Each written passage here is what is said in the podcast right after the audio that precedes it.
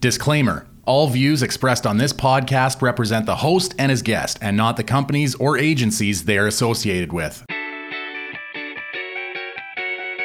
This is Tony's Game Lounge, a weekly podcast that covers news throughout the gaming industry and a variety of topics. Here's your host for the show, Tony Erickson. Hello, everybody, and welcome back to a brand new episode of Tony's Game Lounge. I'm your host, as always, Tony Erickson. And joining me this week, a guest from a long time ago at this point, back from Season 1 on our D&D extravaganza, Sean Marks! Hello, it's been a hot minute, but feels good to be back. I missed this. Yeah, it has been a while. How you been? I've been good. I've been keeping busy down here. Last time we were on, I was living up in Fort St. John, or Foreskin John, as many people call it, but now I'm down here in Methbridge, Alberta, in LA, so I'm loving it. Yeah, it's good to have you back on. Fun fact about this episode, if you're a Canadian listening to this episode on the Monday, you know what you can do? Perform your civic duty and go vote. It's true. You should go vote. I don't get political on this podcast, but you know what? When you can vote, I'm going to tell you, go vote. Go exercise your rights. Because you have every right to, and you have a right to vote. And so go vote for this federal election. It's true. Democracy. Democracy. Exactly. And with that out of the way, our headline of the week this week is a big one. It's a story that we covered a lot last year when it first happened, and we kind of updated it. And I didn't know that this happened. It technically happened last Friday, and I missed it somehow. You? The Apple versus Fortnite lawsuit has ended. A verdict has been made. And so for those... So quickly, a quick recap. For those who remember the Fortnite versus Apple lawsuit, Fortnite took Apple to court, or one of them took the other to court, because Fortnite had their own in-game store taking the money instead of using Apple's iTunes store for their microtransactions in the game. Apple was not a fan of this, so I think Apple's the one who took them to court. That would make sense. So, here's some of the things that happened. So first, Apple must stop blocking App Store developers from steering their users to a third-party payment option. A federal judge ruled on the Friday, issuing a permanent injunction in the Epic Games versus Apple lawsuit. So that's the first thing. So after this, if you don't want to use Apple's first-party purchaser, in-game purchaser, you don't have to anymore. You're now able to use a third-party in-game thing. So in that sense, that's kind of a big win for Fortnite. But Apple also claimed a bit of a victory in that it prevailed on every other count that was included against Epic's allegations that Apple's policy around in-app purchases constituted an illegal monopoly in the payment market for mobile games. So what are the other counts exactly? I don't know exactly what the other counts were, but if you want to read up on what all the other counts were, Polygon, PC Gamer, and a bunch of other gaming outlet news sites, as well as actually some proper news sites, because this was a big lawsuit that happened, did cover it, so you can go check those out. I'm kind of just grabbed some of the big highlights. I was just going to say, makes sense. Third parties, that's a big win, not just for Fortnite, but for a lot of gamers, for a lot of people. It really is. Yeah, it really is. Under the injunction issued that Friday by Judge Yvonne Gonzalez Rogers of the U.S. District Court for the Northern District of California, Apple cannot prohibit developers from including their apps and their metadata buttons, external links, or other calls to action that direct customers to purchasing mechanisms. This will be taking effect in 90 days. So the developers will have to wait a bit of time, but after those 90 days have happened, Apple will take a hit there. Their one big hit. So, although both companies must pay their own legal costs, the ruling directs Epic to compensate Apple for the App Store cut that the Fortnite maker avoided paying for the months that they were in court. So, the big winner in the end in the future site, Epic kind of takes that, but right now Apple is kind of the bigger winner walking away from this. Yeah, considering they took everything else, but Epic got one, and it seems to be a pretty major one. Epic did kind of get the bigger one, which is going to very much change how the App Store will be used. So good on Epic for making this is a huge stride in a sense, but it's also Apple kicked their ass. Yeah, but it's Apple. That's going to happen every time when you go up against a big, massive conglomerate corporation. You're taking a risk. Oh, yes. And speaking of Apple, it's not in here, but the iPhone 13 got announced as well. Ooh, and I just got an iPhone 12. Oh, wow. It's already outdated. Sounds about right. That's just buying phones nowadays, I guess. Yeah. They also showed off a new iPad mini, I think, and the new Apple Watch as well. So they're just spitting out everything they can right now again. It is the time of year. It's because Christmas is around the corner. Oh, yeah. I think we get one of these yearly. It is that time of year where we do get the Apple keynote presentation. It's true. And then in July, you'll get the Plus. Oh, yes, exactly. Yeah. You know we're going to get the 13 Plus come next July. Oh, God. Your phone is out of date that you got 4 months ago. Here, buy a new one. It's the same thing, but it's slightly smaller. So when are we going to be getting phones the size of laptops and pants with huge-ass pockets to fit them in? I think all pants will just come with attached satchels at this point. Or bags of holding. Everything will just be hey, here, put this in your bag of holding. It's the only way to carry your tablet and your phone and your iPad, your laptop, and everything all at once. Everything you need to live. Now introducing the iPants. Yeah, exactly. Apple versus Fortnite. It's now come to a close. Let us know what you think. Read up on it, obviously, as it has a lot more details on what all the other counts were that Apple did win in, and you can kind of see everything that happened throughout the case of this months-long lawsuit. And with that, we're going to now jump into all the other stories that happened this past week, as well as a few games that have come out that you might have missed. This is the Week in Review. Covering news from the world of video games, TCG, and board games, this is the Week in Review. And in the games department, 3 games that came out this past week. The big one, Deathloop, for the PlayStation 5 and PC, is now available. It will be out on the Xbox systems soon, but it is a timed exclusive right now, so take advantage of that if you have a PlayStation 5 or a PC. I have neither, but I don't know much about this game, but it looks intriguing. Oh, Deathloop is that new game from Arcane Studios. It's the same developers as Dishonored, where you're basically in a time loop, and your goal is to kill the 8 visionaries, and every time you die, the loop starts over, and you gotta do it all again. Oh, that's cool. Okay, I can get into that. I can fuck with that. The trailers all look really cool as well. And there's also there's someone hunting you as well the entire time. It's a really cool game. It's like that Tom Cruise movie, right? Or a Groundhog Day, but badass and killing people. Yeah, exactly. And you get some abilities that are very Dishonored. Like there's some warps, some other things that you can kind of do. So it's really cool. Okay, so something sometimes if you are about to die or something screwed up, you might be able to warp back in time maybe a little bit. Yes, that actually is one of the things that you can unlock. Now, obviously, you unlock more stuff by dying, but yeah, it's really cool. So check it out. It's the big game. It's also got really good ratings from all the game reviewers, so it is definitely worth your time, and its delayments were necessary for its release.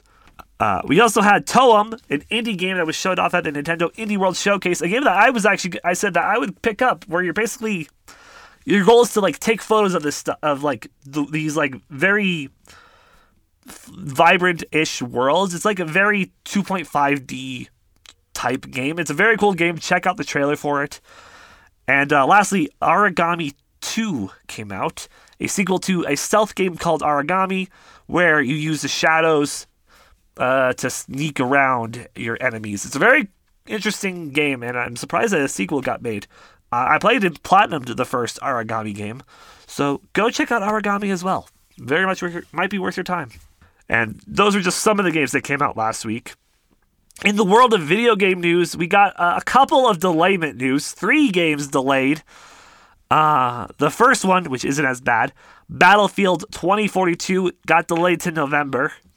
Not the biggest hit. It's still coming out this year. However, Rocksmith Plus got delayed. Not sure when it's coming out now. Probably next year, as the studio is currently revisiting some of the game's core features, or the service's core features, as Rocksmith is becoming more of a feature where it's available on literally everything that you can think of. Game stores, app stores, mobile markets, everywhere. And the big one that a lot of people are going to be sad about, Dying Light 2 did get delayed to 2022.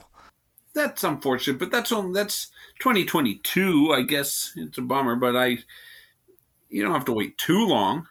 Oh, well, the game was scheduled, I believe, for holiday 2021 this year. So, hopefully, maybe spring. Maybe. Fingers crossed. Fingers crossed.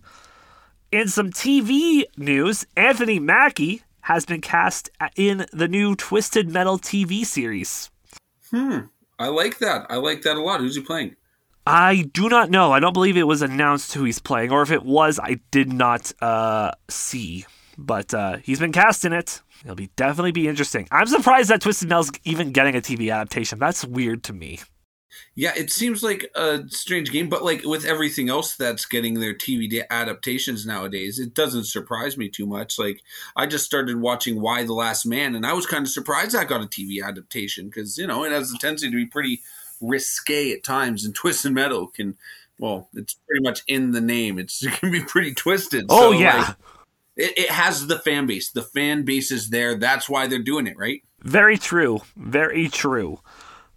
The Switch got an update that allows Bluetooth audio to be used as an output option. So you can hook up your Bluetooth speakers or Bluetooth devices, and the Switch can emit the audio out from those now, which is kind of cool. Right? Your Alexa can tell you your video game scores.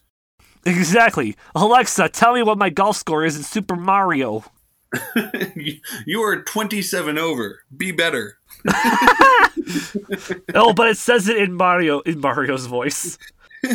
Be better. In Fortnite news, Carnage is one of the recent skin additions to the game, as well as Naruto, I believe, got added as well. So yeah, that happened. That's going on. In another big lawsuit that's happening right now, news, the Activision Blizzard lawsuit that's currently going on, where the state of California is suing them. Yeah, that's huge. That's crazy. They've currently hired a new HR boss, the new Chief People Officer, Julie Hodges, currently taking over diversity and inclusivity commitment and amid the California lawsuit fallout. She is formerly a former Disney executive who worked in their HR department as well.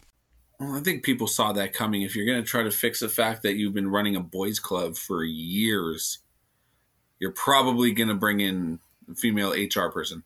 But also, like, a Disney exec in HR, that's a good call on their end. Yeah. Because if anyone's good at human relations, it's Disney. It's true.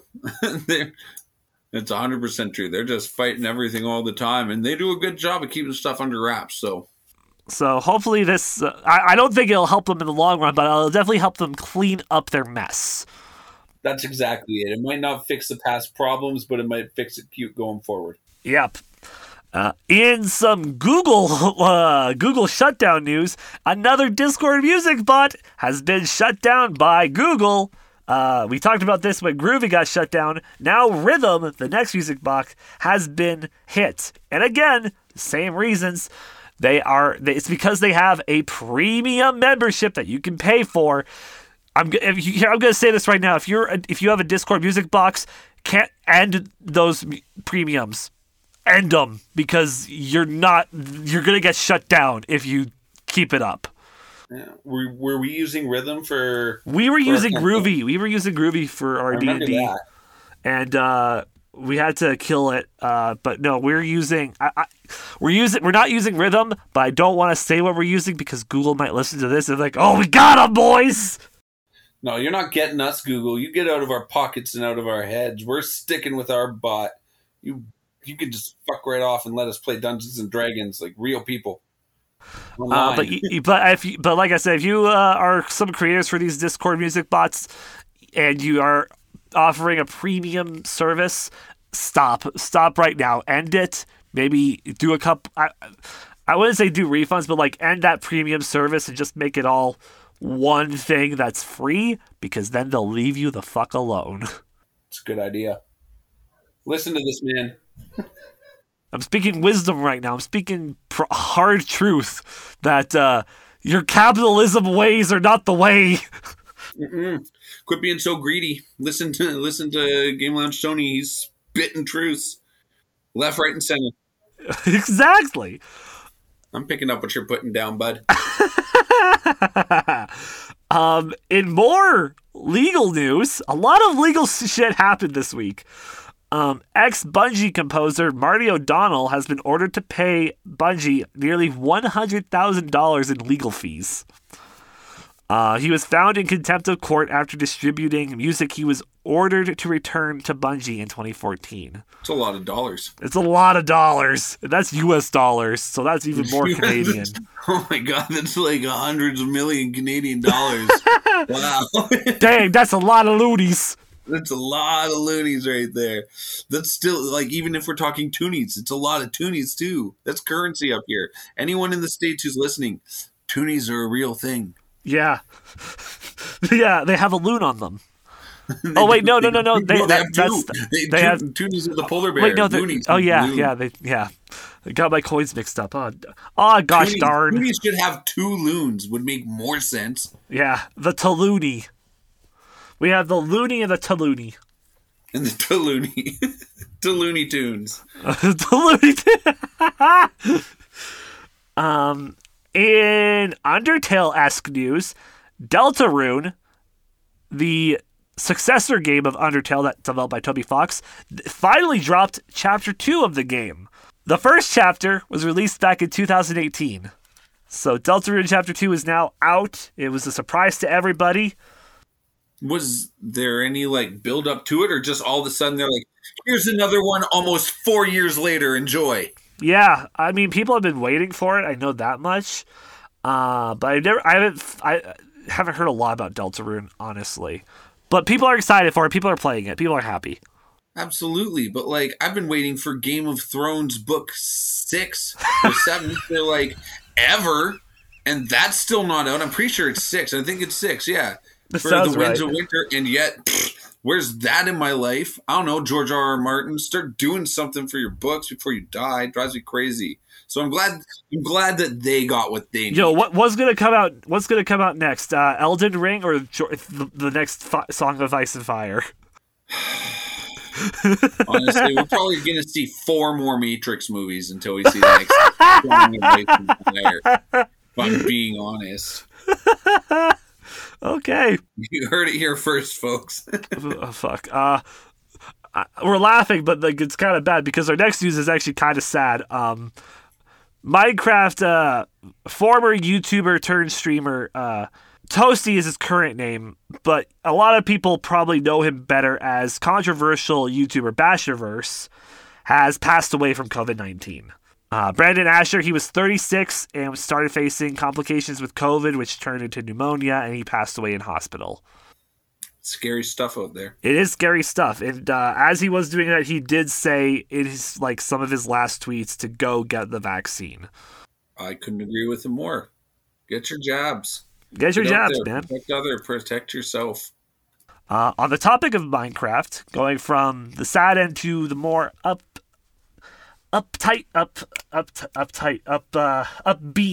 That's the word. Upbeat. That's how words work. A group of Minecraft builders is recreating the entire Star Wars galaxy, planet by planet. Okay, hold on. Is this the same group that just did all of Middle Earth? Yes. That I just saw that online and was blown away. Their capacity of doing Ministry to Earth was amazing. I was just... It was like, what, a 1-to-1 scale that they did that as well, right? Yeah. Like brick by brick. Yeah, same team. They've already, according to the report that I read, they've completed 2 planets. Tatooine, because it's pretty barren, and Coruscant, I believe. See, they're gonna get some trouble when they start heading to like Kashyyyk. Oh yeah, I think things look a little tricky when you hit Kashyyyk. But maybe that's just me. I've honestly don't tell anyone this, but I've never played Minecraft. But I don't know how hard it is to build a tree in Minecraft. I assume you would just plant a seed and just wait. But well, you see, that's how you get a vanilla tree. Like, people make custom trees. Like, you're like, the things people can do with Minecraft is crazy, man. Might have to watch some videos. You really should. There's some really cool, like, just like time-lapse building videos. They're so cool to watch. See, I would be interested in that. I would watch a time-lapse building video. I watch time-lapse building videos of actual buildings being built. I'd probably enjoy the same thing. Yeah. With Minecraft. Oh, yeah. In China news, Chinese players of Life is Strange: True Colors are currently review bombing the game because of a single thing that the game features, a Tibetan flag. Oh, and so they're just... They're done with it. Yeah. And honestly, that's not good for the game because... It's not good, but again, it is... It's a large population. It is, but it's also China, so I don't think anything else needs to be said. I think that just kind of says it all. Yeah. One last thing that happened today, the day of recording this, which is the Friday. THQ Nordic had their 10th anniversary showcase surprisingly hosted by Jeff Keighley. He was there. I was not expecting Jeff Keighley to be there, but he was there, where they got to show off a couple new games that are going to be coming out in the future. They didn't give specific dates, but they showed off 1, 2, 3, 4, 5, 6, about 8 trailers. So I'm going to tell you guys what they showed off. They started off with Destroy All Humans 2 Reprobed. I've been waiting for this game since I was like 12. Really? Destroy All Humans 2? Are you kidding me? I played Destroy All Humans growing up when I used to go to a Blockbuster and rent an Xbox. Oh, wow. Yeah. So this makes you very excited. This is the first time I'm hearing about this. So this is, as we all know, they did an HD remaster of the first game. And there is like a Destroy All Humans 1 and 2, they are now remastering the second game as well. Well, that's very exciting. It's hugely exciting. The trailer was pretty cool, too. I've never played a Destroy All Humans game, but they look like a lot of fun. Yeah, it's just aliens killing humans. It's very fun. Yeah, exactly. We then got a trailer for Outcast 2, A New Beginning. Now, the first Outcast came out in 1999, and it's now getting a sequel almost... 22 years later. Well, I played Outcast a bit of it. It was a PlayStation free game not too long ago, so I downloaded it. It's like, hey, let's see what this is all about. It's freaky. You're thinking Outlast. Oh, I think. Yeah, I'm probably thinking something different. You're thinking of like a first-person horror game, correct? Yep, 110%. Yeah, that's Outlast. This is Outcast. It's another space game where you're on this alien planet. Is it Outcast with a K? No, that's the band. No, this is Outcast with a C. You play as essentially like a super soldier who gets warped to an alien planet, who gets lost on an alien planet in the first game. And essentially the same thing happens, and now you're fighting evil robots to protect this planet and its alien species. Can I just say one thing? They should have gotten Andre 3000 to play the main character in the it's the same main character from the original 99 game, so... Well, then a side character, bring in a new character. That would be Andre 3000. That would be funny, but I don't know if the developers have that much money to get Andre 3000. So you started GoFundMe. It built started GoFundMe! Too, and that wasn't good, so... We then got a couple... other games that are kind of like TTS or strategy games. We have Expeditions Rome, Superpower 3, and Jagged Alliance 3. We got a trailer for Elex 2, which looked interesting. And then we got a racing game, motocross versus ATV legends. Oh, that was it. I thought there was a number there. No, it's just Moto MX versus ATV Legends. And then they ended the show back in the 2000s. THQ, back when it was like just THQ. They did a lot of Nickelodeon games. Like they were the people, the publisher for all like the Nickelodeon games that came out. Recently, they remastered SpongeBob SquarePants Battle for Bikini Bottom. And now, on the same engine that they did SpongeBob SquarePants Battle for Bikini Bottom Rehydrated, the remaster, we are getting, and we don't really know what the game is aside from SpongeBob possibly doing like a multiverse, going into like the multiverse of SpongeBob's, or like time travel essentially. We have SpongeBob SquarePants The Cosmic Shake. And the trailer's great because the trailer, throughout the entire trailer, like it starts like with the Nickelodeon logo comes in. It has Plankton playing the keyboard with the down, down, down, down, down, down, down, down, down, down. And then in the band geeks uniforms, out comes the cast of SpongeBob performing Sweet Victory throughout the entire trailer. And that's all we know about it. Well, no, they all, during as the song goes on, you kind of see SpongeBob and the characters getting sucked through these like time portals, and they end up in different like scenarios. Like you have the caveman era SpongeBob. There's one portal takes them. SpongeBob's his snail form from the Halloween episode. Him and his karate gear on like a movie set. It's we don't really know a lot of details, but it looks cool. It's pretty interesting. And the fact that it's going to be done in what looks like the same engine as Rehydrated has me thinking this is going to be like a successor type game to Battle for Bikini Bottom, which would be really cool. For a second, when you said like it might have been carrying on and being more and stuff, I thought it was going to be like SpongeBob going through all Nickelodeon like universes. That would be cool, but they have done that with Nicktoons Unite with SpongeBob, Danny Phantom, Jimmy Neutron, and Fairly Odd Parents. Okay. So I gotta get up to date on my Nickelodeon games, is what I'm hearing. You definitely should. There are some gems, and then there's some toilet. Yeah, the toilet games are always the ones that are most fun, because then I can just get really baked and listen to it and have a blast. And play.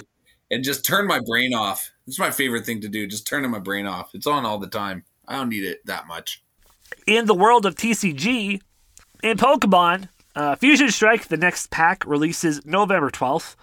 And currently, there's a Pokemon illustration contest that will be starting in October for Japan and for the first time, the United States of America.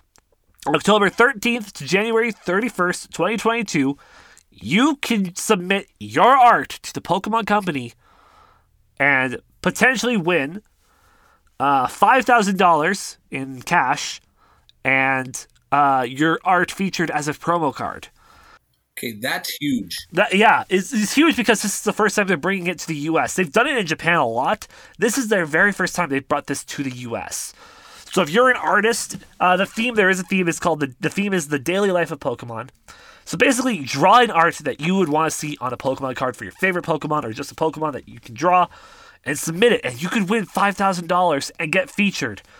And according to like some of my, some people that I've talked to, Pokemon, they've like hired artists through these contests before. Like even the non-winners they have hired. There's talented people out there.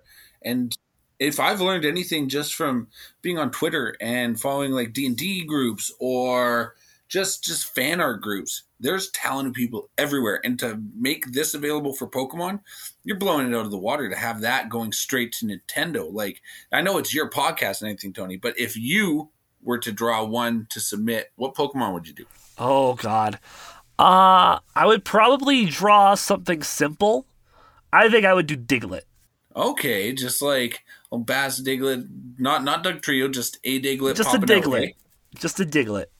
It's simple. I don't know. I maybe do something like I don't know. I don't know. Daily life of Pokemon. Maybe like a Diglett enjoying some berries. I like that. I like that a lot. That's what I would do. What about you? What would you draw?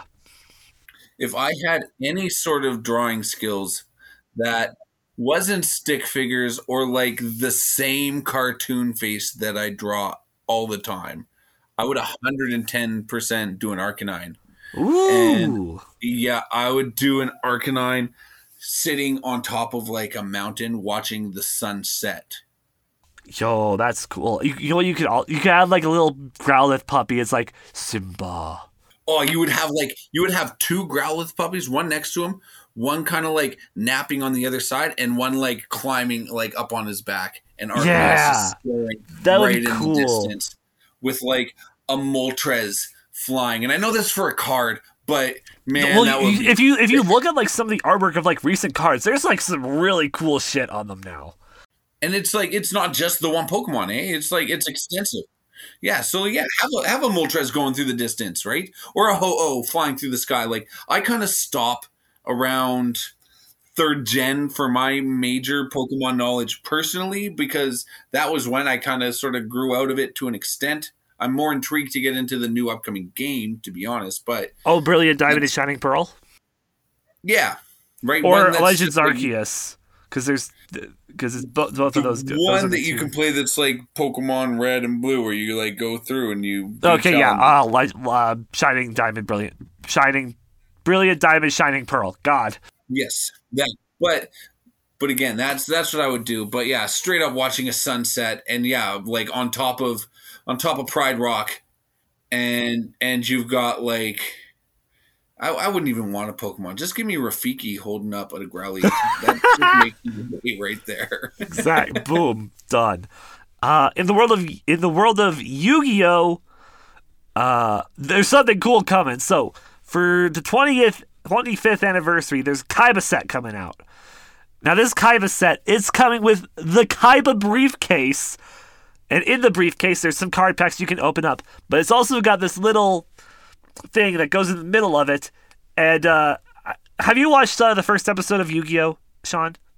I watched some Yu-Gi-Oh growing up. I didn't get as into it as I did with Pokemon and Digimon, but I did watch some Yu-Gi-Oh, yes. So if you can recall the first episode, if you remember when Kaiba walks into Grandpa Yugi's grandpa's card shop, he has that briefcase full of cards. Mm-hmm. Same style of briefcase, except instead of having like a bunch of cards, it's only got 3 cards in the middle of it, and it's his 3 Blue Eyes White Dragons. Okay. It's just really cool looking. I like it a lot. You can currently pre-order that. They'll start... Sorry, you can't... well, actually, yeah, by the time you're listening to this, you can pre-order it. September 21st to October 31st is the pre-order window. So if you want to grab it, go on and grab it. There's a lot of other cards that'll come with, but that's you're basically pre-ordering a Kaiba Corp suitcase, which is hilarious. I find that so funny. It's a badass suitcase. It really is, or a briefcase, because it's the small one. It's the one that you can carry on your hand. Anyway. We also have the Cyber Strike Structure Deck coming October 14th, the Legendary Duelist Synchro Storm coming October 29th, the Burst of Destiny and Grand Creators box on November 3rd, Hidden Arsenal Chapter 1 on January 28th, the Karibo Collection Accessories on February 10th, and the Speed Duel GX Duel Academy set on February 25th for Yu-Gi-Oh! And in Magic the Gathering, Innistrad Midnight Hunt... that set is currently available online with Magic the Gathering Arena right now. And the full... Or you can just get the cards online. And the full release is happening this week on September 24th. And Innistrad Crimson Vow, you'll be able to get that online on November 11th with the full release on November 19th. And in the world of board game news, we have an accessory... It's called the Wax Rack. It's a shelf attachment. If you know those boring IKEA box shelves, well, this is going to spice those up for your board games, as it basically creates shelves within your shelves, so you can put... You don't have to stack your board games on top of each other, so they can each have their own little individual shelf unit. It's kind of cool. It's currently in its Kickstarter phase. That's very interesting. That's intriguing. And that's the week in review. And... Moving on from that, it's time to talk about the games that are coming out this week Here's what should be on your radar from September 20th to 26th. From AAA titles to upcoming indies and random shovelware, here's what's coming out next week that should be on your radar. And on the Monday, we don't have any games coming out. But on Tuesday, Kena, Bridge of Spirits comes out for the PlayStation 5, PlayStation 4, and PC. A huge game that people have been excited for ever since they showed it off. Cool art style. Looks like a really cool game, so that's coming out. Sheltered 2 makes its way to the PC. World War Z Aftermath comes out on everything World War Z is on, which is everything but the Switch. And you get early access to Lost Judgment if you've pre-ordered the game on the Digital Deluxe Edition or higher. On Wednesday, Pokemon Unite comes to mobile, and Test Drive Unlimited Solar Crown comes to everything. On Thursday, Diablo 2 Resurrected comes to the PC. Ember comes to PS4, Xbox One, Switch, and PC. MechWarrior 5 Mercenaries comes to the PS4 and PS5. Sable comes to the Xboxes and the PC. Kyo comes to PC, and Medieval Dynasty also comes to the PC. On Friday, Death Stranding Director's Cut comes to the PlayStation 5. Dragon Ball Z Kakarot makes its way to the Switch. And Lost Judgment comes to the PlayStation 5, PlayStation 4, Series X, and Xbox One. And those are the games coming out. It's a bunch of games. I'm excited because I pre-ordered Lost Judgment. And I am so excited for Lost Judgment, man. Yeah, what are you most excited about it for? So Lost Judgment is a sequel to 2018's Judgment, which is the spin-off series for Ryuga Gotoku Studios' Yakuza franchise. Okay, yep, I know that franchise. Yeah, it's a spin-off series where instead of playing as a Yakuza, you're playing as a lawyer-turned-detective. And it's got everything you love about Yakuza. You got Kamurocho in its full HD, but also we get to return to Yokohama, which is great because the big difference between Like a Dragon and all the other Yakuza games is Like a Dragon is an RPG. And it does a great job at it, but this time you kind of get to experience Yokohama and do the beat-em-up style that the Yakuza games are, which is really great. And I'm so excited for this, man. I'm super, super excited. Just punching. Just beating up, punching, kicking, all that stuff. Oh, yeah. And solving mysteries like a detective. Oh, yep. Yeah. There's a huge... If you want to get into this, play the first Judgment if you have never played... Like, even if you've never played a Yakuza game, play the first Judgment game, because you don't need any prior knowledge of Yakuza to play this. Play the first Judgment, and if you like it, grab Lost Judgment, because it's going to be worth your time. I'm super excited for this game. And those are the games coming out this week. Now, it's time for us to talk some big, hard-hitting topics that we got this week. Here's what we're talking about this week in the Game Lounge. Covering a variety of topics with his weekly guests, here's what's going down this week in the Game Lounge. And to kick us off, do you want to intro our first topic, Sean? Oh, I would love to. So, if I'm not mistaken, the first topic is we're going to talk about the big PlayStation announcements, if I'm not mistaken. Yes. We're talking Wolverine.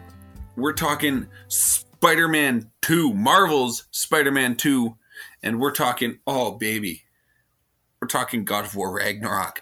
Oh yes. So last week on the podcast, we briefly covered the PlayStation Showcase, which is essentially their E3 show for the year because they didn't have an E3 show this year. They've backed out of E3 entirely now. PlayStation and Sony are not going to be at E3 anymore. Because COVID, this was even before COVID that they announced this, actually. The year that they announced The Last of Us 2, that was their last year. Interesting. Yeah. I've learned something today.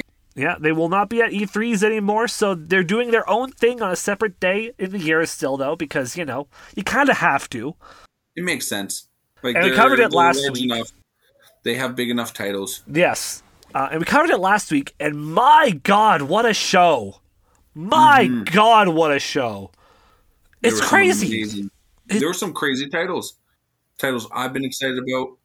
And I think the first one we're going to start is we'll start with the Marvel bunch, because there are four huge Marvel games coming out within like the next year or two. We have the Guardians of the Galaxy game developed by Eidos Montreal. I am super excited for this game. I'm excited to play Star-Lord. I'm excited to see how they incorporate everyone and just having a brand new, fresh topic, because when it comes to Guardians, it gets overdone a little bit because no one knows so much about their backstory. To have this fresh topic that's not Telltale. Yes. That's not, old, like, that's not movie-based. To just go straight... Let's create it. Let's make our own. It's very much like it's good because it plays like to a lot of like the characters that are like very like in the comics that you don't see in the movies. Like you have the talking dog, which is super cute because he's also wearing a spacesuit. Right? Yeah, you actually can Cosmos. I think. Yeah. I think that was the name. I know they said it in the trailer. I'm like, oh, it's a puppy, because that's all I see. Because I'm like, I see a dog, and I'm just like puppy. Yeah, I saw. There's a good boy. There's a good boy right there. You have. I think it's like I don't know if it's an original villain or if it's like a villain from the comics. But you have the villain, and you have like a bunch. Even their designs are like more based off of their comics a little bit. Yeah, there are definitely some comic designs. Comic look. It's not straight to it. Like Drax looks a lot more. Like, not that Dave Bautista isn't a great Drax, but it's makes you very happy. So the Guardians game, I'm really looking forward to. And granted, that wasn't like one of the bigger announcements. You got to see a new trailer from it, but there's some new like gameplay from it. But it's exciting that it's coming out. I'm looking forward to it with the success Marvel games have had recently. Yes, absolutely. Then we got the two games that Insomniac is working on both of them. And the second one is like, obviously Insomniac's working on the second one, but the first one that we're going to talk about right here, that came out of left field. No one saw this coming and no one knew what it was. Yeah, no one knew what it was until the end of the trailer. Like, it's just like we see Marvel and we see Insomniac and we're like, oh, Spider-Man. No, we're in a bar. I'm like, no, this can't be Spider-Man. We're in a bar. Why would we be in a? Why the hell would we be in a bar? We're in a bar and there's blood everywhere. Spider-Man, you're not seeing the blood everywhere. And then the second you hear the shing and the animanium blades come out of the man's fist, it's just like, oh my fucking god, it's Wolverine. Like, pardon my French, and this might be a little. Oh, too grotesque for the viewership, but god damn did I get hard. I was so excited. I can't wait to slice and dice in a legit Marvel's Wolverine game and get out there and play as Logan, James Howlett, whoever you want to be. I want to fuck shit up with Wolverine. I feel like it'll probably be Logan. Like, it makes sense that it would be Logan. He is like... He'll probably start out using the James Howlett name. Like, Logan James Howlett, it's the same person, right? Okay. That's the big thing with Wolverine is his birth name was James Howlett. He took on Logan. Oh, you see, I'm not as big as a Marvel geek as you are, so I did not know that, actually. Yeah, so it's not that there's two different Wolverines. If you're going to talk about two different Wolverines, then you're talking X-23 and you're talking Logan. Right, so I'm just excited to see it. It's probably gonna start taking place in Canada. If they don't have Sabretooth, I'll be mad. I will be visibly angry unless they tease him for the second Wolverine and build up to that. But I am very, very excited for this. I'm definitely excited to see more trailers for this game when they do eventually come. Once you see some gameplay? Especially because I feel like what Spider-Man did, like Spider-Man, the first Spider-Man game took a lot, like the combat is very good and they took a lot and they kind of learned a lot from the Batman Arkham games, I feel. Oh, absolutely they learned a lot from the Batman Arkham games. And so I feel like just Wolverine with like that type of combat is going to work super well. Oh, 100%. I think it's going to work great, and the combat's going to be great, but it sets it apart because Wolverine doesn't swing around. Spider-Man swings around. Yeah. Batman can swing around, all that shit, but you don't get that with Wolverine. You get on the ground. You get taking excessive amounts of damage. I want to see him get like a side part of his body like blasted off and watch it just sort of come back, just reanimate. Like, oh, I'm so excited to see the way Insomniac goes with this. Yes, absolutely. And I think the actual fighting part is going to be like, I think it'll be unlike any game we've seen before. I think it'll be similar to Batman and similar to Spider-Man, but so much more gruesome. Batman plays it off like, oh, you're not really killing him. Spider-Man plays it off the same way. You can't do that with Wolverine. The only Fox R-rated movie until besides Deadpool that they ever did was Logan, and it was brutal. And they have to keep this going. They can't. They've done that with Logan. You can't take that step back now. You are going to be shedding blood. You are going to be like chopping off jaws, not faces, jaws. Like, it's, I'm very excited for this one. We'll get into Spider-Man 2 next. Spider-Man 2. And again, it was similar. You didn't see too much. We didn't see too much. We saw Spidey fighting. We saw Miles fighting. The one thing I did notice, Miles looks like he has a new type of electricity with him. Mm-hmm. So that's cool. He's got that added on. And I've played a... You know what? Everyone, internet, just blast me all you want. I haven't fully played through Miles Morales yet. I've wanted to. I loved Spider-Man. I haven't fully played through Miles Morales. I have. And I will say this. It's amazing, right? I heard it's awesome. Oh, it is awesome. It's so good. The electricity powers are cool. The fucking Spider Cat. It's cool shit. It's so cool. It's great. But now we're like, my question is, now that you have both of them at the same time, both being Spider-Man now, how are you going to jump around? Is it going to be... You know, you're going to play certain missions with one. Are you able to jump back and forth depending? I feel like what they might do is like open world stuff. You can play as either Peter or Miles. And then when it comes to the story, it'll be like with the story missions, there'll be there are Peter missions and there are Miles missions. How they might do it is they might have like two corresponding like story waypoints at the time, where you progress Peter's story up to a certain point and then Miles, and then every so often they'll like intertwine. And then you continue like that. 100%. And right when that's what I was kind of thinking. And that takes a huge book out of GTA. Absolutely. And yeah, they're like a big page out of GTA and just being like, oh yeah, so right now you're paying a blah blah blah. I can't remember their names right now. Trevor, Michael, and Franklin.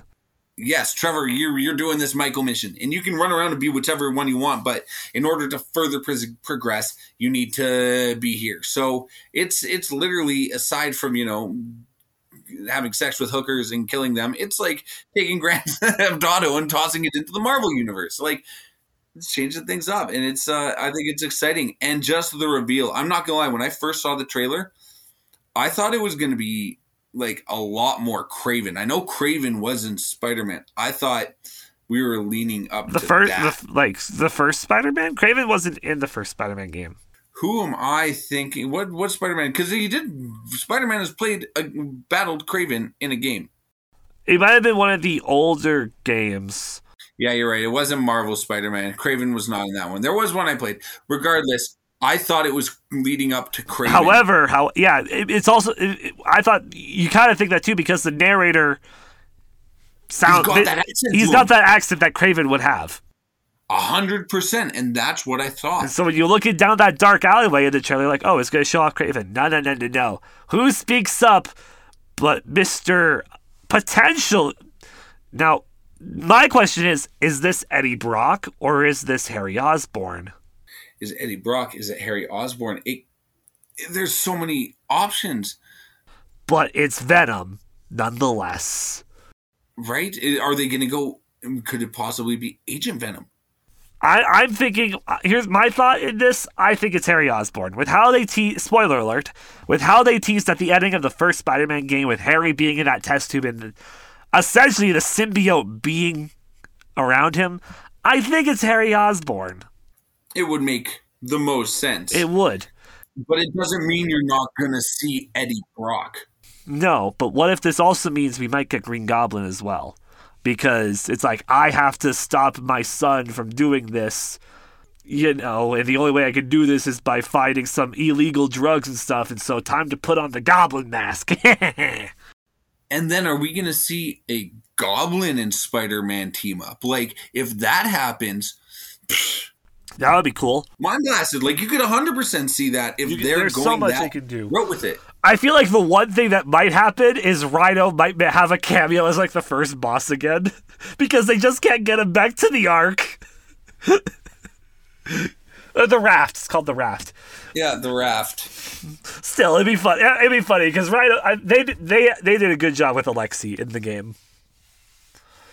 There's one more Marvel game. It wasn't shown off in the PlayStation show, but I did want to hear your opinion on this, since it was showed off at a presentation earlier, and that's Marvel's Midnight Suns.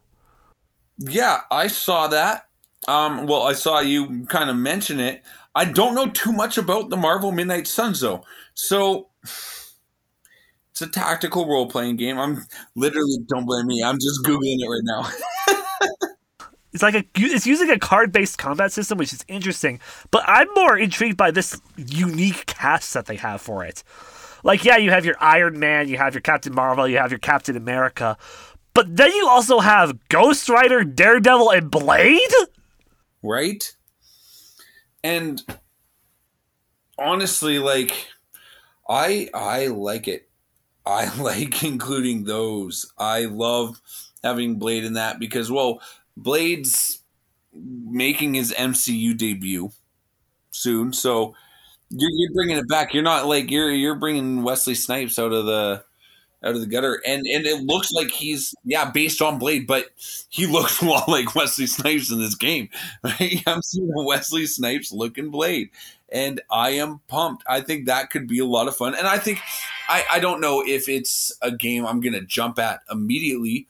But it's one that'll intrigue me. It's one I'll watch the trailers to leading up. I've never been a huge card-based video game kind of person, aside from, like, Pokemon trading card game when that was on Nintendo's, on my Game Boy. But the other big thing about this game is you play as, like, essentially a custom hero, and your villain is your mother.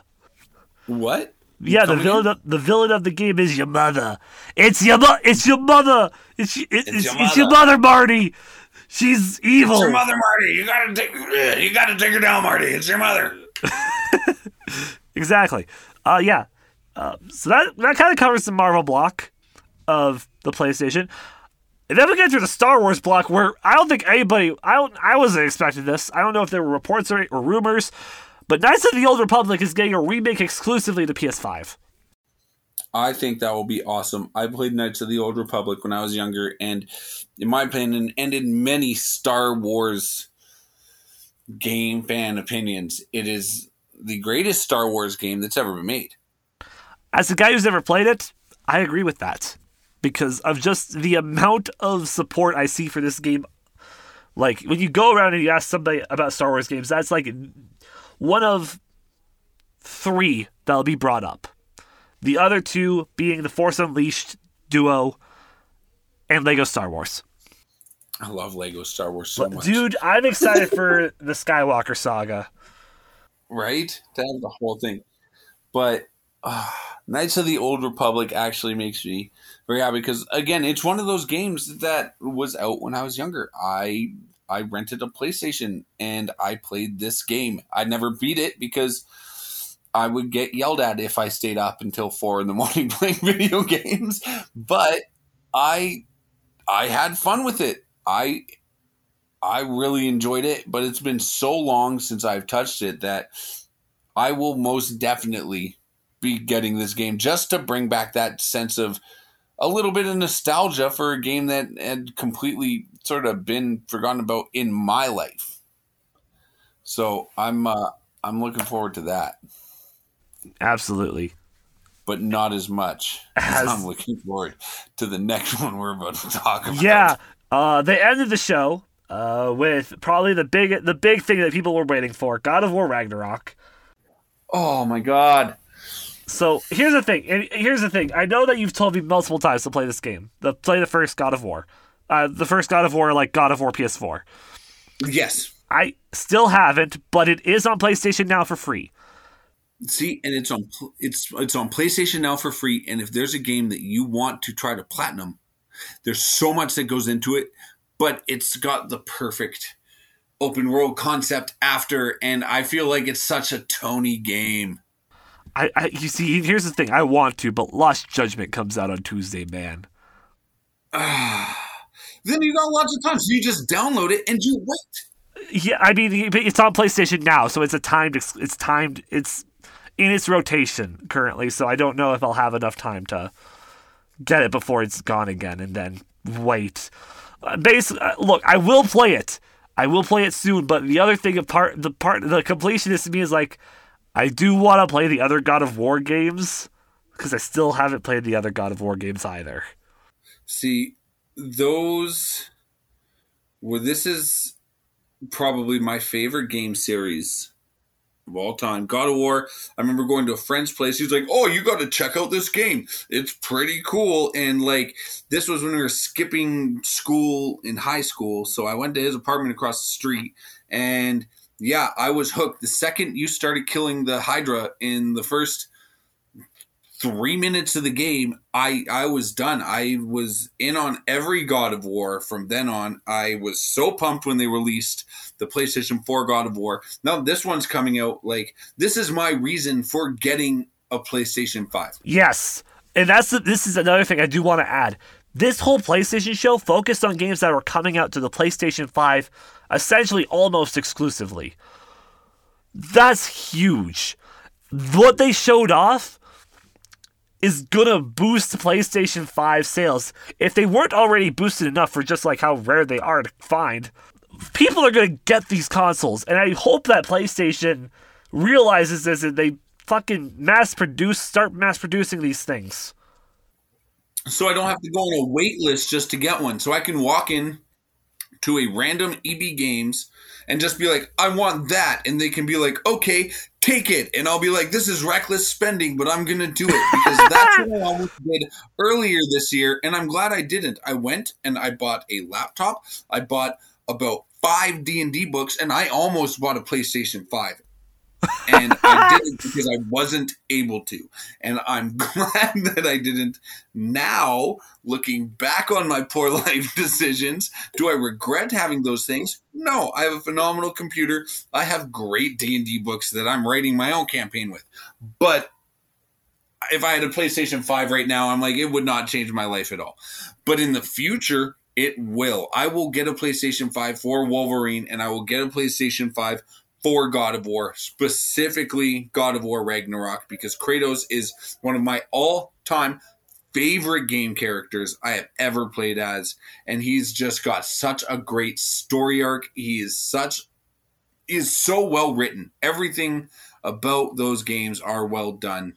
And yeah, were the original ones very here to there, what's the word, like straightforward kind of thing? Like, there's no running around or anything. There wasn't as much running around. It's now open world, but it didn't stop me from falling in love with every little thing that had to do with it. Like, this is the stuff that really got me into deep playing video games, aside from Tony Hawk. What I suspect that specifically for God of War Ragnarok, I feel like we might see a special edition PS5. I hope so. I hope we get one that's covered in runes. And ones that are covered in runes that when deciphered, actually, like, they don't give away anything, but it's like little Easter eggs, you know? Like shit that's going all the way back to the first God of War when Kratos is standing on top of a cliff and you think he's falling to his death, and then you get to play the whole game, and then all of a sudden, boom, you get to finally get to the end and see what happens after forever hours of gameplay. Like, I remember when God of War 3 came out, I got myself a bottle of scotch and a big bag of weed, and I sat in front of my TV, and I played all of the first two from beginning to end. And then I played 3. Holy shit! It was glorious. I took days off work for this. I was practically injecting full throttles into my forearms like some kind of junkie. It was wild. My God. But that's what it took. Those were my games. And honestly, there's still times where if I wanted to go back, I will pull out my PlayStation 3 and I will play those games, even if just on easy, just so I can just power through the story, because I love the story so much. And it'd been so long since I played it, and I'm not like one of those expert gamers that can be like, I'm going to play it on ultra mode every single time, on God mode, and I'm still going to beat it in like 3.5-4 hours. That doesn't happen.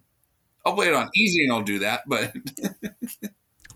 anything else you want to add about the PlayStation 5 games? Not too much. Just the one thing I do want to add is, again, when it comes to God of War, I love that we actually got gameplay. We haven't gotten a trailer, but we got gameplay with it. That made a huge difference for me on this one, where you get to see story and cinematics, but you also get to see in-game action. You don't often get that with initial trailers. Yeah, it was one of the few games in the show that they showed some gameplay. I think the other ones that they did that for were that Project Eve game that they showed off, which looks like a hybrid of Bayonetta and something else that's on the tip of my tongue. And Ghostwire, Tokyo. Okay. But yeah, they look cool. And... the only other thing I will add about PlayStation is I'm excited for next year's announcement now. When I'm going to call it right now, they're going to be releasing another Uncharted featuring Nate Drake's daughter. And it will be Uncharted 5. Yeah, you know what? I can see that. Calling it now. The way they left it, there's Nate Drake might come back in to help, but... Nathan Drake becomes the Sully. Exactly. And his daughter's, I'm so pumped, but it's going to happen. I'm calling it right now. Next one, next big, like, naughty dog in general they're going to have is going to be another Uncharted. And not like Uncharted, the one with... Lost Legacy. Two girls. Yeah, Lost Legacy. It was fun. I enjoyed it. It was the first open world one they had to that extent, but it wasn't Drake. Give me a Drake, please. Alrighty. That's all I ask. Please, Naughty Dog. Alright, Naughty Dog, you heard it here first. We want a tiny dragon as our protagonist. I would be so happy. Tiny dragon. Well, that is what a Drake is. Drake is a tiny dragon. 100%. Let me check my monster manual. Let me check my monster manual. Make sure he's able to climb these walls correctly. Yeah, exactly. With that, it's time for us to move on to our second topic of the day.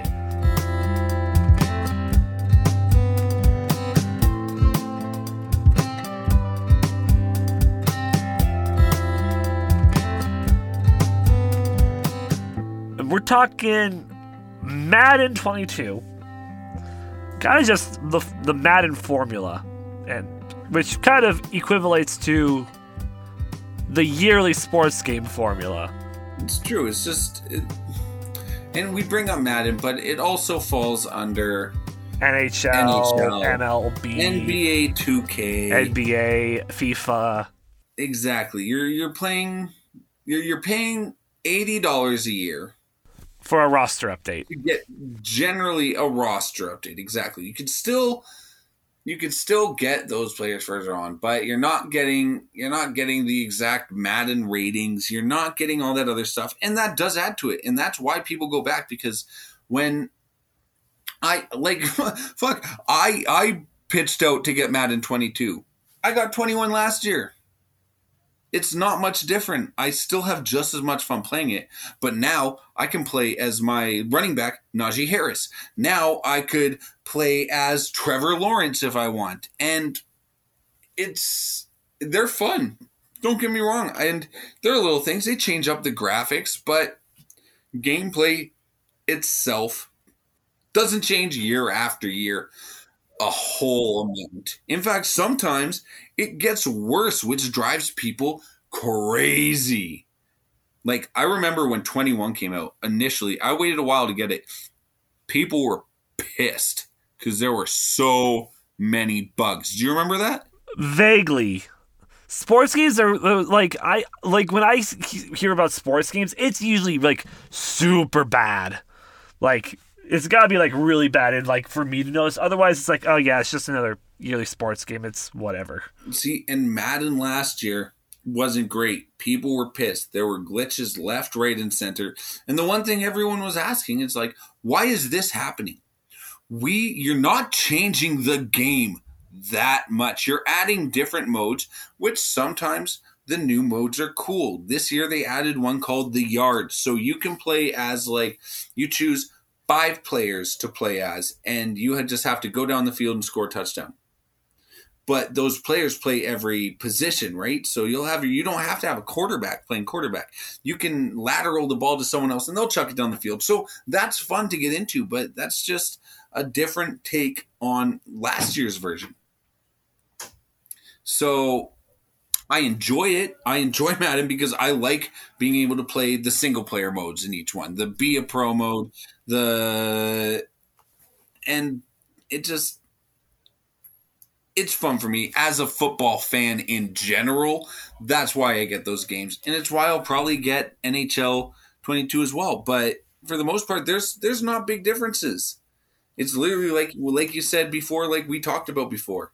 It's roster updates. You just want to see your new players making a difference. Yeah, and that's the thing. We've talked about this topic multiple times on the podcast throughout all our seasons. I think this topic usually comes up like once a season at least.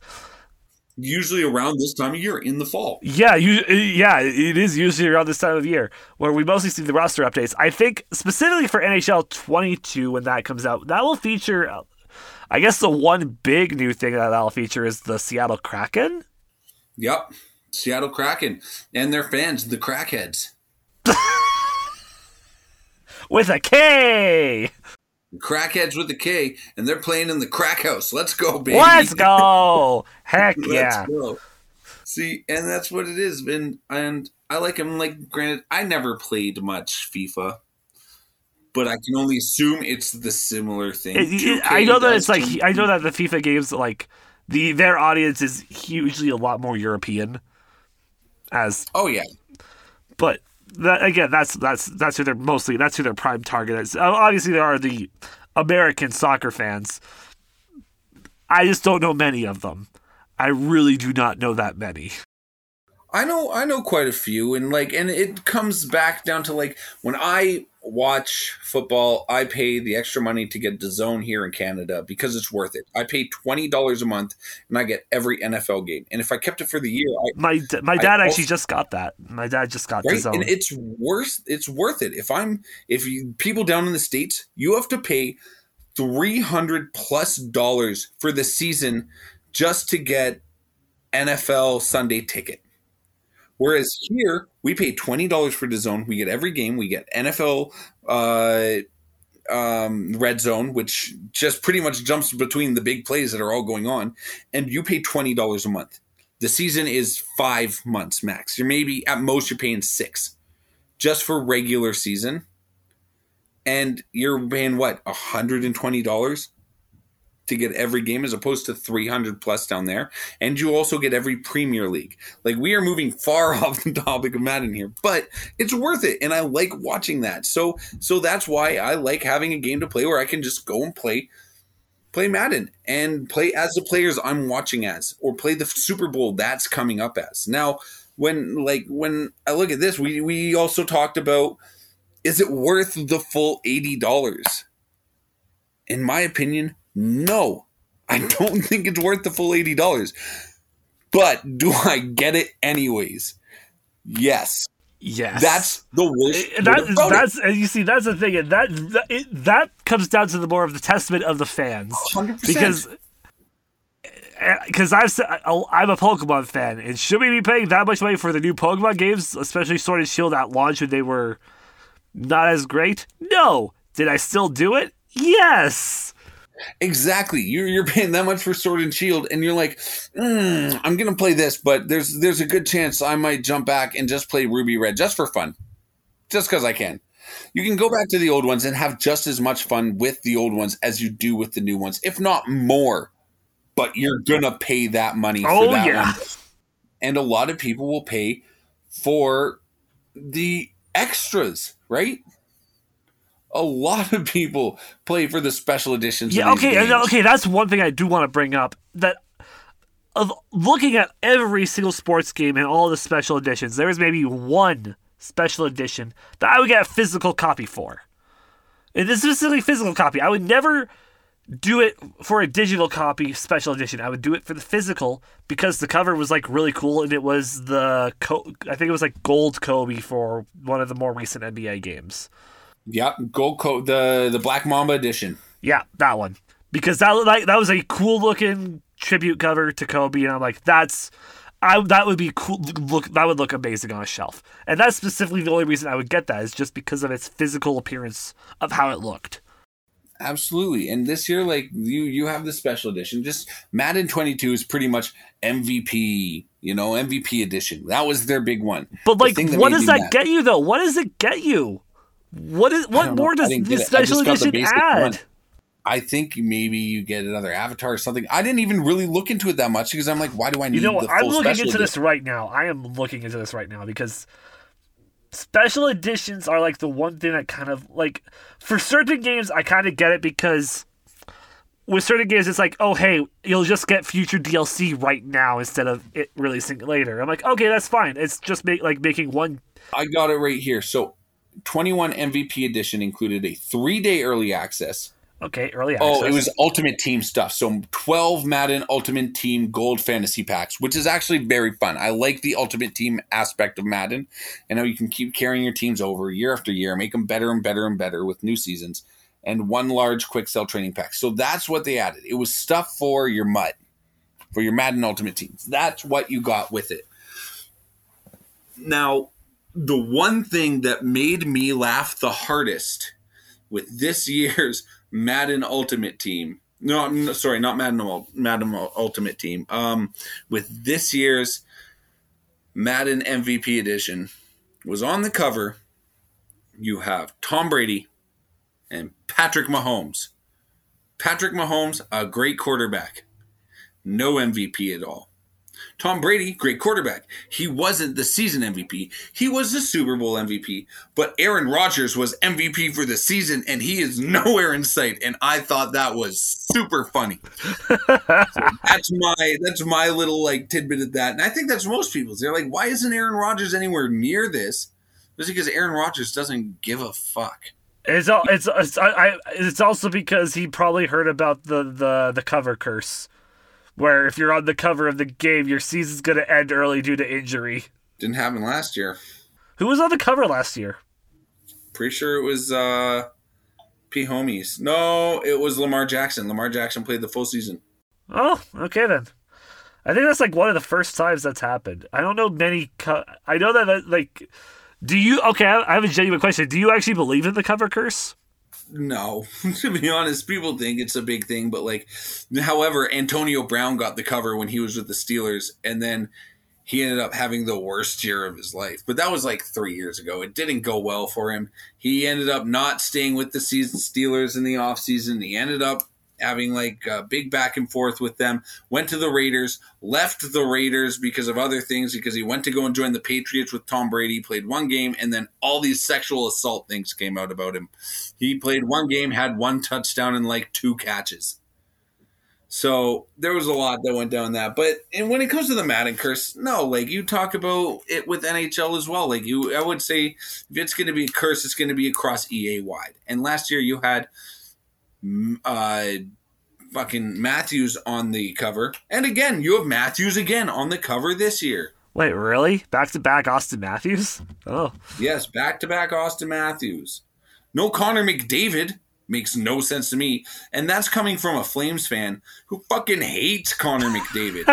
But does he deserve to be on this year's cover? Probably, yeah. 100%. So that's kind of my hockey football rant for the day. But yeah, I do have some questions. But first, one more curse question. Do you believe in the Kardashian curse for the NBA players? I believe in the Drake curse more than I believe in the Kardashian curse. I'm being honest. Okay. And that's only because, only for NBA. When it comes to the Kardashians, I just think they're a curse on everything. Not just basketball. They're just a plague of people that's just making society not a great place to be, just by who they tend to be. But again, I don't know much about the Kardashians. All I know is that I don't care much for them. But yeah, Drake curse far more. Okay. What would you like to see in future NFL and Madden titles? What modes would you like to see them add? Most that I would like to see Madden add, and they added it this year for a limited time only, but not just. I want to see them bring back the NCAA game altogether. Just the spin-off college game where you get to play as the college teams year after year after year. Like there's so much skill that goes into it, and it helps me as not just a football fan, but also a big-time fantasy player, learn the upcoming rosters a little bit more without having to spend every Saturday and Sunday watching TV. I already sit on the couch from 11 a.m. to 10 p.m. every Sunday as it is. I can't fathom doing that every Saturday if I want a life, if I want to meet someone, if I want to, like, do anything. So if I have NCAA, yeah, in a heartbeat, I think they should bring that back. And this has been a huge debate in the football gaming world for a long time. So, yeah, bring that back, or just make it a permanent Madden fixture, the same way that you have that in NHL. NHL, you can play as any of the farm teams, any of them. Oh, shit. I did not know that. All these kids who are the up-and-comers, you can play as next year's first-round pick in NHL. You can't do that in Madden. Wow. So I would like to see that change and that added, but that's because they have the rights to the NHL. They don't have the rights to the NCAA. Oh, okay. That's interesting. I would like to see mascot mode. Full team of mascots. I would love a mascot mode. I would love to. I know that they've done that for some college, for some NCAA games, but I would love to see that in an NHL and a Madden. Fuck. Madden game. God damn it. Just mascots versus mascots. I would be down for that, you know, like straight up, or just a better story mode. They just keep recreating. I like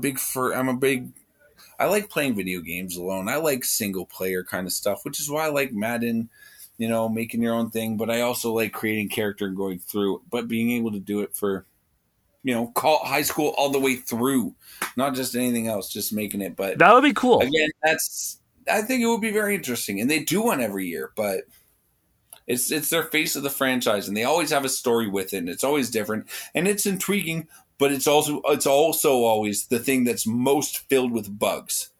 Yeah, which is frustrating. Yeah, it's like, oh yeah, multiplayer experience, we got you. Single player experience, EA, huh. Exactly. Like, so there are some exceptions, like what is it? Fallen Order, Jedi Fallen Order. Oh yeah. God, I blanked on that. Yeah, like that's like one of their only exceptions of like a good single player game. And agreed. Like those are the kind of games I get into. Everyone's like, oh, you need to play this or that, FPS or Call of Duty. It's like, no, I'd rather just sit in my room and play. I'm not gonna lie, if people were like, hey, do you want to sit at home and play The Walking Dead Telltale, or do you want to play COD Online? I'm like, I'm gonna play The Walking Dead Telltale, sorry. I like having fun and not getting demolished by 12-year-olds in Taiwan. That doesn't sound fun to me. I prefer to play a single-player experience than get called a racial slur by a 12-year-old on Call of Duty. 110%. Yes, please. Anything else you want to add about Madden before we head into the bonus level? No, you know, I think we kind of covered. I think I got all the angles. I talked about fantasy. I talked about the teams. I talked about all that. I think what would be cool from Madden is if they added like an online, like their own online fantasy league that you could like basically like build your fantasy team and then like do like weekly like fantasy tournaments or something like that. See, you know what? And to equate it to kind of the season itself, or just like you build your team each week, you get a certain amount of money to spend on a player, and then you keep going kind of thing? Or like, because they kind of have that with the Madden Ultimate Team. I don't know. The Madden Ultimate Team, again, it's collecting cards, and then those cards equate, and those players end up on your team. Or instead, you just do a fantasy sort of thing where you just create a team each week, and then it's like a start from the top and then go down. Yeah, and so you like give that. It a certain amount of money to spend on each player. It's more or less like a DFS kind of thing. Yeah, sort of like that. Yeah. Okay. Cool. I like that idea. Alrighty. With that, then it's time for us to start wrapping things up and head into the bonus level. Wacky lists, weekly reports, and a look back at video game history. Here's this week's bonus level. And to start us off, we got our community corner where you, the listener, can take part in this, where every week I try to remember to post a thing on Twitter, and I've forgotten the past 2 weeks, so my bad. But you can also join our official Discord by heading over to my Twitch channel, joining the Discord there, and head over into our question submissions tab and ask us some questions that I will read in the next episode. And I got 4 questions right here for us to answer. And our first question comes from our boy Ninja Frog. If you could make a game about food, or make a character about food, what would it be like? In an example, he gives an example, Timmy and the Taco Adventures. Bink, I like this one. I'm gonna rock with Spaghetti and the Saucy Journey. Spaghetti and the Saucy Journey. If you see, I like. I've got Remy the Rigatoni. Remy the Rigatoni. I like that. Yeah. So then, I got a name for it. Then it's got to. You can't just be spaghetti. It's got to be like, Steven Spaghetti. Steven Spaghetti. I'm going with Steven Spaghetti and the Saucy Journey. That's a good. That sounds like a great shovelware PC game for a child. I don't even want to call him. He'll just be Stevie Spag. Stevie Spag and the Saucy Journey. That's what we're going with. Stevie Spag and the Saucy Journey. Done. Put in the books. Close it up. Throw it away. We're over. All right. From Mr. Stu, what is your favorite party/co-op game? For me, it's pretty simple. For me, it's pretty straightforward. Anything Jackbox related. That's usually my go-to. And my second place is Mario Party, of course. You'll be covered there with Jackbox. That's my big one. Probably Jackbox, yeah, for sure. I haven't played a lot of other party games. Are you excited for Jackbox 8 coming out October this year? I didn't know there was one coming out, but I will play it for sure if I go to a place and someone has it. New Jackbox Party Pack. I guess I forgot. They did announce a release date for it. It's going to be in October. We're getting a new Drawful game, Drawful Animate, Job, The Wheel of Something, and a couple other games as well in the new Party Pack. It looks a lot of fun. I'm definitely going to be getting it and playing it on stream possibly soon. From Tonic, what is a game you would call a complete abomination? A complete abomination? That's a hard one. I'm trying to think of a game that I played and I just really didn't like. This is even hard for me. Because even though I've said like one of the worst games I've played is Duke Nukem Forever, at least it's kind of stable. It's just bad, but not broken. And even though I played Sonic 06, which is a very broken and not great game, it's a great game. What are you talking about? I think there's one that I got and I don't know if it was a free game I got. I think it's called Racing Buddies, and it was terrible. It was just these box cars that just drove around, and it was awful. It was so bad, and it's probably the wrong name, but I think it's Racing Buddies. I got it for like free. And it was really bad. That's all I have to say about that. I don't know much else about it, but you just drove through like four different areas. You couldn't back up. It was, ugh. Was you saying that? Was you saying that? That reminds me of a game that exists that I would say is a complete abomination. It's called Racing with Ryan. Legit, it's like, hey, what if we made a racing game but made the main character a child YouTuber who's a real person who's also a child YouTuber? That'd be awful. That game could have been so much better if you picked, like, any of the other Ryans, like Reynolds or Gosling. Or yeah, no, we get... Or even Howard. I think we get, I would rather play Ryan Howard in a racing game from The Office. Yeah, no, instead we get a 9-year-old YouTuber. Last question from Sir Wiggles the Great. Spooktober is quickly approaching. What is your go-to horror/spooky game? Oh, God, what's that one in space? Dead Space? Yes. Oh, man, Dead Space was freaky. That terrified me. Oh, there's a new Dead Space coming as well. They teased it at the EA show. We're going to be getting a new Dead Space, which is super exciting. For me, I avoid horror as much as I possibly can. But now that I'm a streamer on Twitch, I can't. I have to embrace the horror. And so my go-to game that I'm going to play, because it's not super spooky, but still kind of spooky, is going to be Phasmophobia, where you're ghost hunters. Well, you're not ghost hunters, you're ghost identifiers. That sounds like it could be both spooky or even a little sexy. So I'm just throwing that out there. You know, okay. Any of you sexy video games, you could take that, twist it around. Just saying. Well, that's our community corner. Those are all the questions from the fans this week. Thank you for all those who submitted, and you can submit yours for next week. Head to my Twitter, which will be teased at the end of the show. Moving on to top five, fitting for we talked a lot about Marvel, but top five superheroes who should get their own game. I like this. Do you want to start? Or do you want me to start? I don't know. You tell me. You know, I'm gonna go. I'll go. I think I got five, and I won't drag it on because I know this is we're clicking. We're probably making a record long episode here. So let me see. We probably we're nowhere close to the record. Oh, phew. So one I would love to see a Flash game. Ooh, straight Flash. That's up there, and I'm saying top five. I'm not labeling these 1 through 5. I want to see all of these, except for my number one is my number one. So I want to see a Flash. I would love a Gambit game. Okay. Not just X-Men and anything, include the X-Men in it, but a Gambit game would be awesome.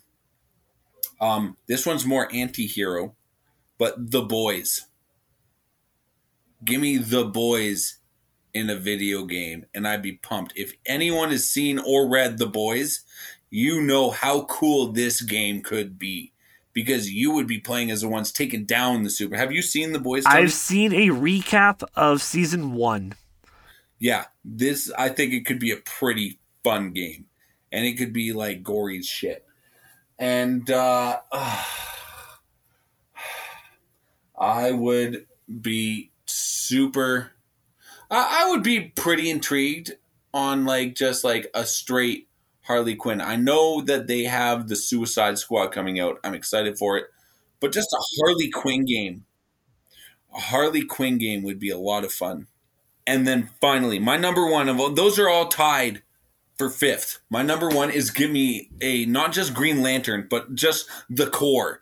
Okay. So it's, bear with me. I want to see a game that's, you start out as someone, you get your ring, but it chooses you. So you could be the Green Lantern. You could be pink. You could be any of them. You could be orange. You could be blue. You could be violet. You could be any of them to start. And then it goes on and you're just playing as one of the core, but you can start collecting them more based on other things as you go through, saving different people, getting different powers as you go on, always leading to you eventually being the one and only all-encompassing White Lantern. Even if you got black at some point, you're going against them. It doesn't matter. I would love to have a proper Green Lantern game that encompasses all the lanterns. Okay. I would be very, very excited to play that. Okay, okay. I do have a Green Lantern Lego man tattooed on my back, so I am very, very, very biased at the same time. Fair enough. For me, coming in at number 5, I would like to see a proper Superman game, because I feel like he hasn't gotten one since Superman 64. And Superman 64 was not great. And that was not great and still the last proper one. Yeah. So I feel like he deserves one. You got to give it to Clark, man, every time. Number 4, I would like to see Insomniac maybe make a Venom game. Straight Venom versus Carnage. Exactly. Oh. Just like the sequel coming up. Holy 100%. Shit! It's a red one. What are you doing? I'll let you eat all the humans. Pinky promise. Pinky promise. Okay. God, I love that line in that trailer, man. That's so funny. Mm-hmm. Number 3, I would like to see like a Magneto Professor X one, like an X-Men Origins kind of thing, or just them, just those two.